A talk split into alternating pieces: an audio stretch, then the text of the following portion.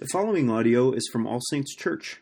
For more information about the church, please visit our website at allsaintsgb.org.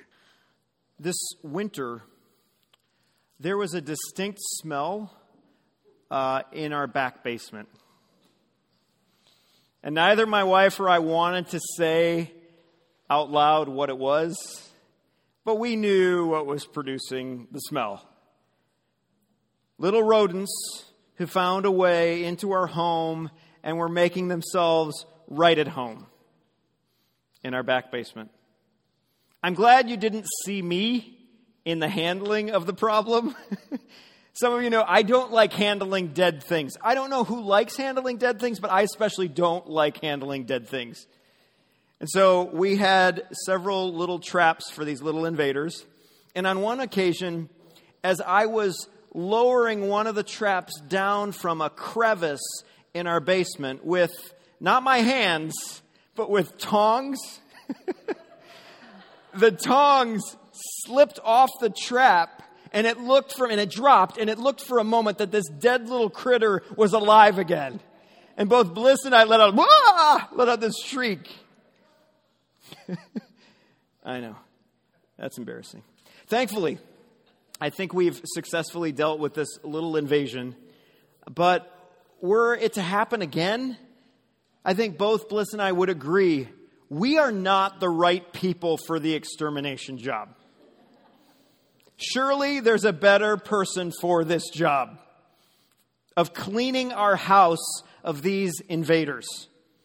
A qualified person, the right person to be an effective exterminator. And it's not us. In today's passage in the Gospel of Mark, the question of qualification and extermination is being asked of Jesus. Up to this point in Mark's action-packed gospel, Jesus is bringing credentials to say he's the right guy for the job. At his baptism, the Father's voice from heaven says, "Well pleased, he's right for the job." Jesus has withstood and come out victorious in his temptation against Satan. Jesus has been successful in exterminating unclean spirits, minions of Satan, from men and women whose bodily homes have been infested. He's also been successful in treating other unwelcome invaders to the body. He's healed fevers. He's taken care of incurable skin diseases. He's dealt with paralysis. He's dealt with disfigurement. To everyone's viewing of Jesus, they're saying, this is great. Jesus is the right person for the job. He gets this healing job done.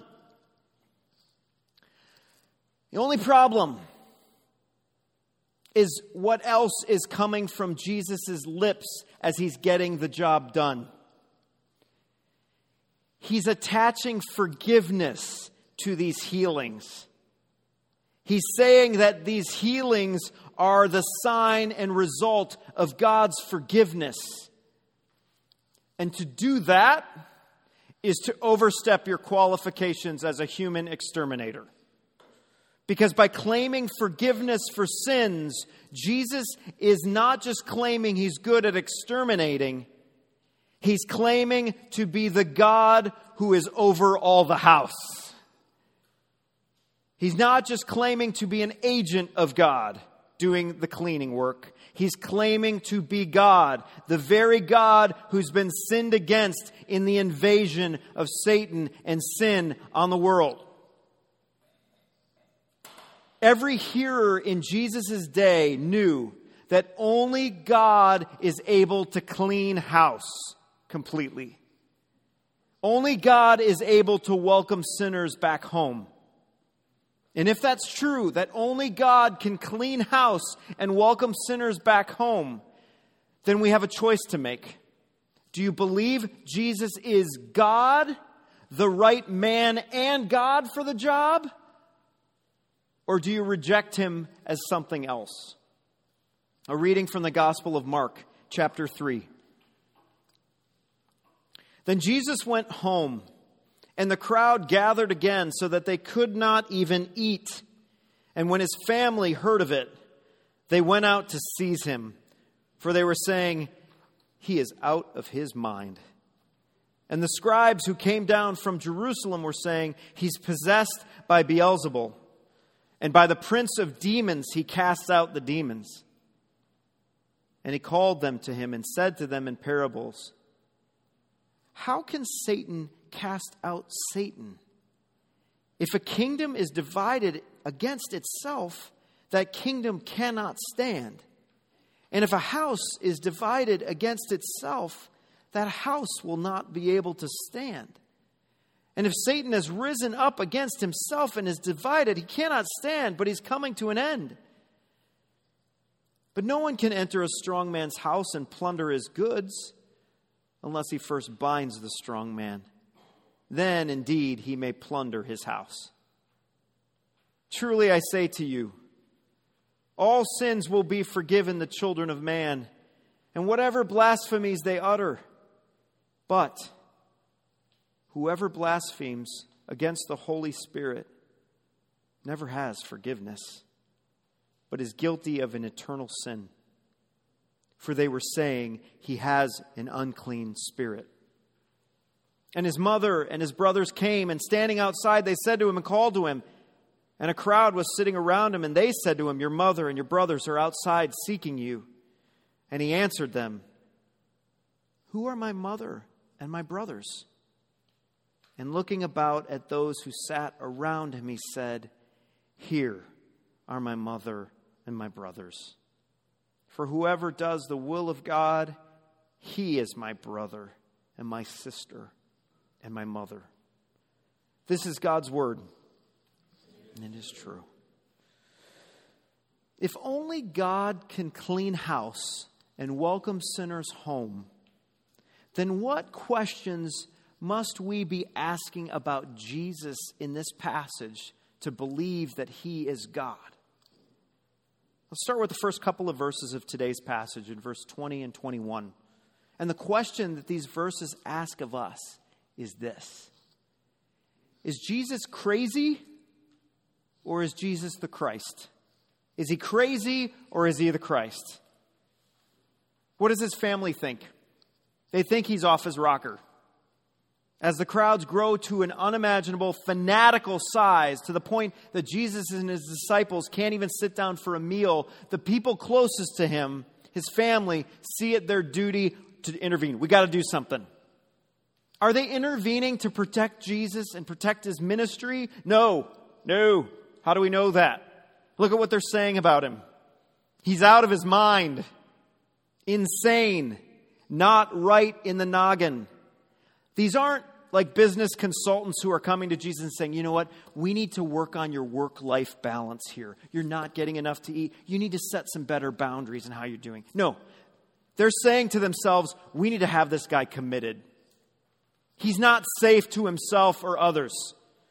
He thinks he's God himself. Something's very wrong here. In serious mental illness, of which my wife and I have been involved, some of you have been involved, this phenomenon happens many times.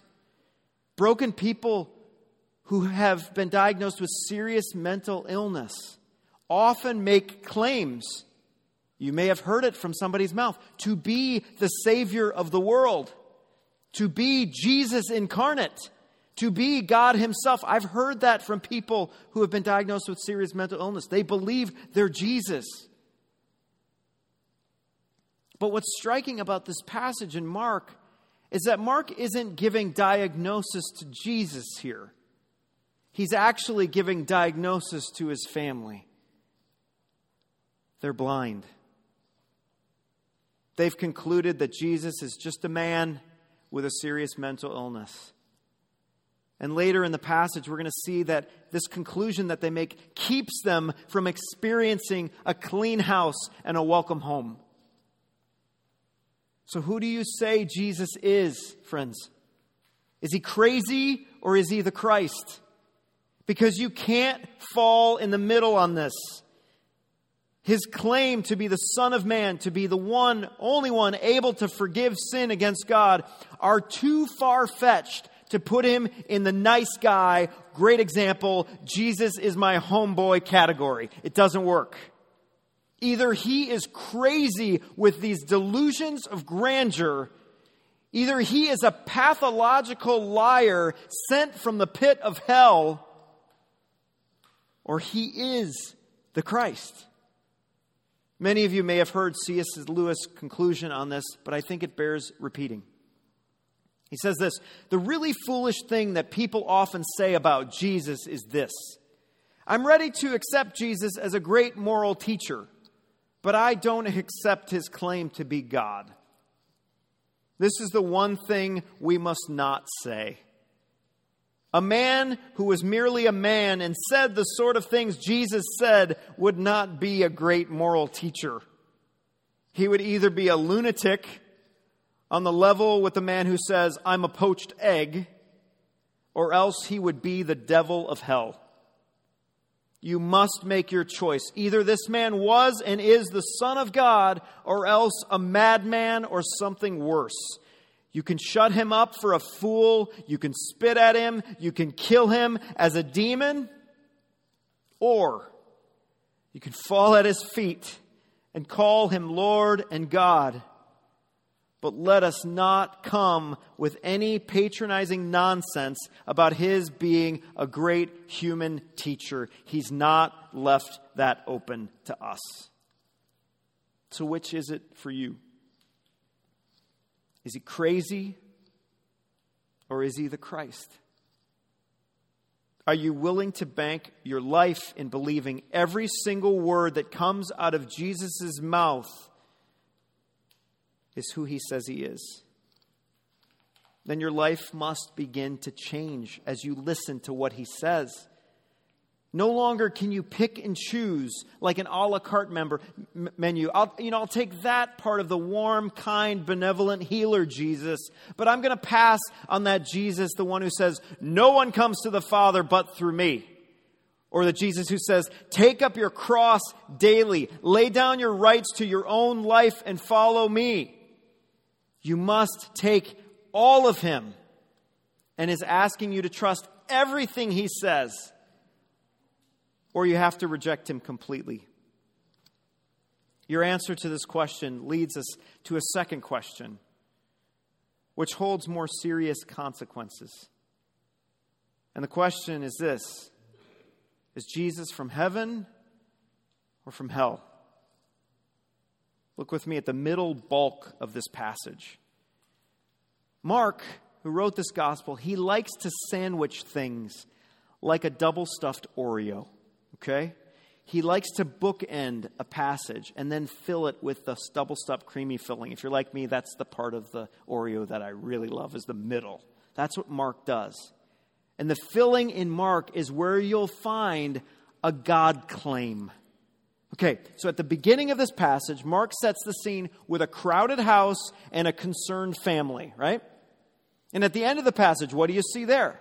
A crowded house and a concerned family. But in between is the filling, a God claim.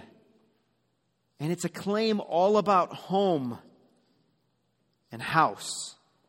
And it's this: where is Jesus' home? Heaven or hell? And the claim that Mark is making is this: Jesus cannot be from hell, because heaven, the place where God dwells, is the only place you'll find forgiveness. The religious authorities, the scribes, they're coming from D.C., the religious Washington, D.C., the capital, Jerusalem. And they're saying, "He's from hell. He's from hell." The thing that's interesting is they're not denying that he's doing these miracles. He casts out demons as a demon. The signs that he's doing are not the issue here. That should say something to those of us who see Jesus' signs. You don't believe in Jesus just because of the signs. Look at the scribes. Signs are not the issue. The source is the issue. Where are these signs coming from? And Jesus argues that utterance that they're making, that he's from hell, is ridiculous. This is what he says: "Why would I clean Satan, the ruler of the world, Beelzebul, and his demons out of people's houses if I belong to that house or that army? Why would I do that? That makes absolutely no sense. Think about it this way. Imagine we're going after an enemy in war, in battle, and we've got our fellow army around us. What kind of military tactic would it be if I'm going after the enemy and I just think, this is a great idea. I know how we're going to win this war. I'm going to turn and shoot at all of my compadres. What would that be? That makes absolutely no sense. And Jesus goes on to explain what he is here to do in going after the enemy. He uses words of plunder and binding. He's coming to clean house. Look at verse 27. Jesus says, "No one can enter a strong man's house and plunder his goods unless he first binds the strong man. Then indeed he may plunder his house."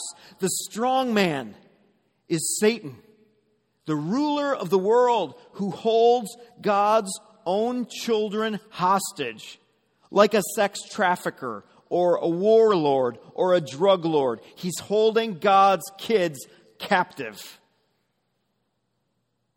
And Jesus, casting out demons, is a signpost of what his ministry is all about. Redemption. Taking back what is rightfully his. And he's going to do that through forgiveness. You see this in the language of binding and plundering. Binding of the strong man says, you have no ability, Satan, to control who's in your house anymore.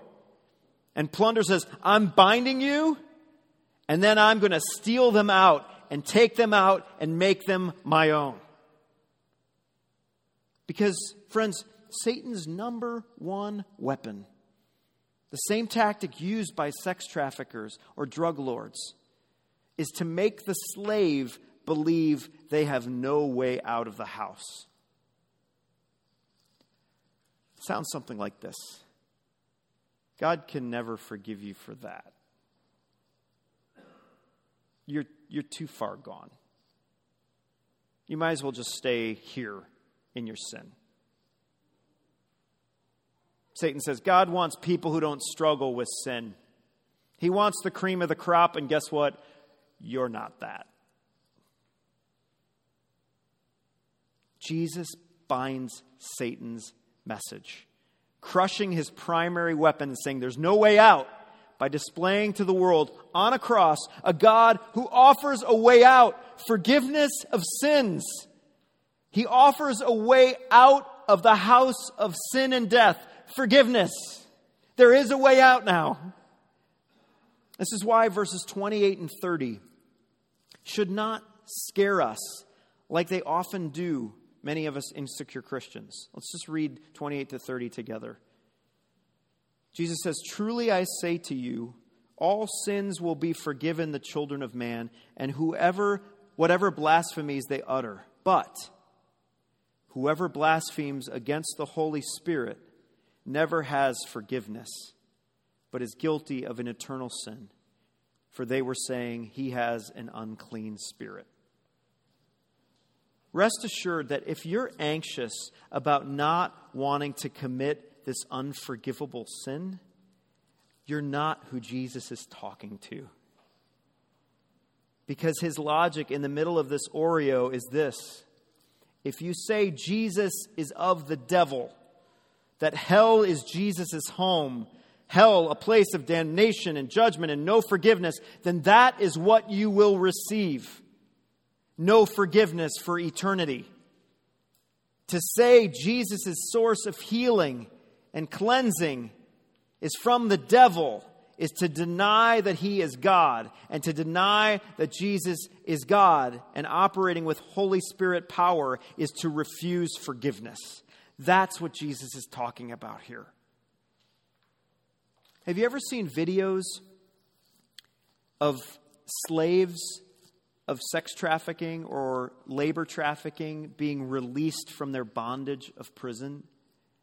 It is so thrilling to watch. Someone usually is coming in with a flashlight into this dark place and like kicking down a door and then reaching out their hand through a dark cavern and says, "We're here to get you out." And the faces of the victims, the slaves, almost are like in disbelief. It's been so dark in their world for so long, and that light is overwhelming. But the contrast between the light that is coming in from their rescuer and the dark of their prison is so obvious that they just reach out and grab the hand. Where is Jesus from? Heaven or hell? From God or from Satan? Because if he's from God, then there is an eternal rescue of life coming in the freedom of God's forgiveness, reaching down to pull you out. If he's from Satan, he's just leaving you there. To say Jesus is not from God is just to remain trapped in the slumlord's hell of death. It doesn't make sense. Saints, if we believe Jesus is from heaven and he is the only rescue from the grip of the slumlord Satan, then we, saints, need to be offering Jesus' hand to those trapped in deep darkness. Bring the light of your presence to them to say, you don't have to live in that dark pit anymore. Christ extends a hand, a help, a way out. There may be others who are believing the lie from Satan that says, God can never forgive you, that you've committed an unforgivable sin. Well, this scripture assures us the only unforgivable sin is believing Jesus' home and father is the devil. Every other sin, as Jesus promises, are forgivable because his home and his father is a God who cleans house with forgiveness. Lastly,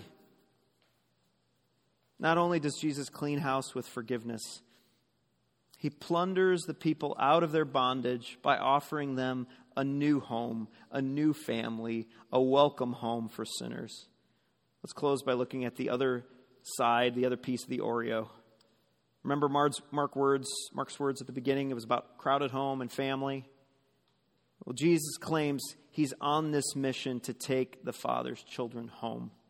And the final question I want us to ask is this: is Jesus my brother by blood, or is Jesus my blood brother? Is Jesus my brother by blood, or is Jesus my blood brother? In verses 31 to 35, Mary and Jesus are pounding on the door to take him away because he's crazy. And it's brought to his attention. Usually in rabbinic culture, when teachers teach, family is on the inside circle and the larger crowd is on the outside. Here it's reversed. Family's outside the door and the others are on the inside. And Jesus says, who's my family? It's not those who connect with me through association or tradition or bloodlines. That's not my family. My family is those who sit with me at my feet and do what the Father wants. That's my family. And what does the Father want? What does he desire? What is his will? To rescue his children with forgiveness. To Mary, the mother of Jesus, and James, Jesus' brother, they would later become true family members through Jesus, but not because they were related to Jesus, because they were made blood brothers and sisters and mothers by putting their faith in the shedding of Jesus' blood. Do you remember, does anyone do the tradition of blood brothers? Did you ever become a blood brother with somebody? Do you remember how it worked? It was a pledge of allegiance, like two best friends, and this is what we would do. We would cut our skin, cut our fingers maybe, and share our blood with the other. You put your fingers together. Well, this was the adoption process in the people of God with Jesus. His perfect blood in exchange for your sin-stained blood.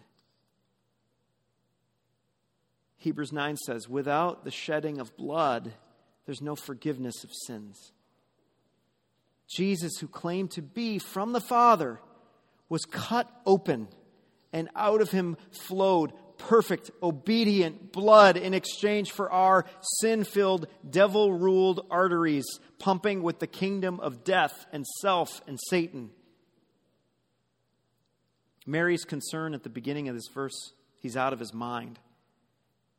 It would change as she wept at the cross and watched her son bleed.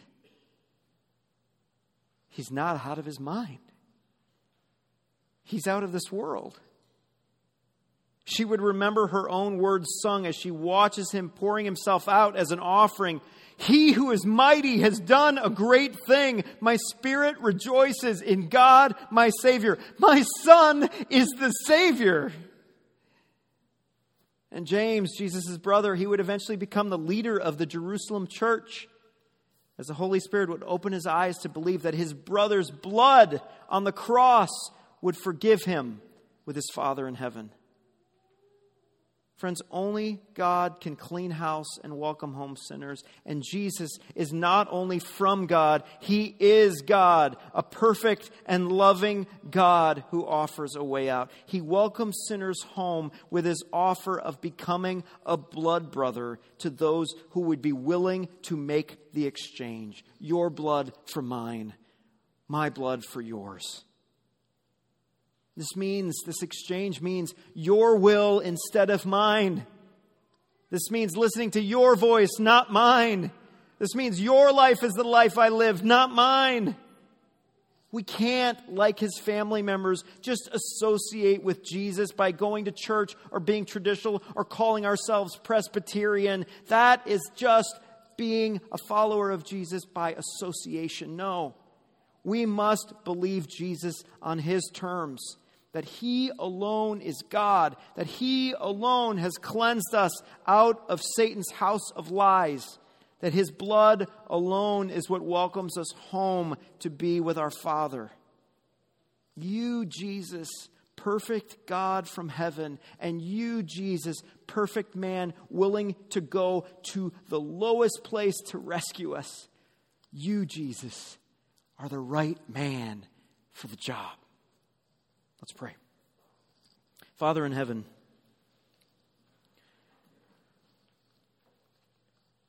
we have to make a decision about Jesus. And Lord, we confess that we have in some ways demoted him to becoming just a man. But Father, would you help us as your people and as those exploring your claims to declare you are not just a man. You are not a liar. You are not a product of the devil. You are the King of all kings, sent from a loving Father to rescue and redeem your people from our pit, from our enslavement, from our home with Satan. Thank you, Father, for making a way through forgiveness, that we could be with you, at home with you, being called sons and daughters by you forever through the work of your Son, Jesus. It's in his name we pray. Amen.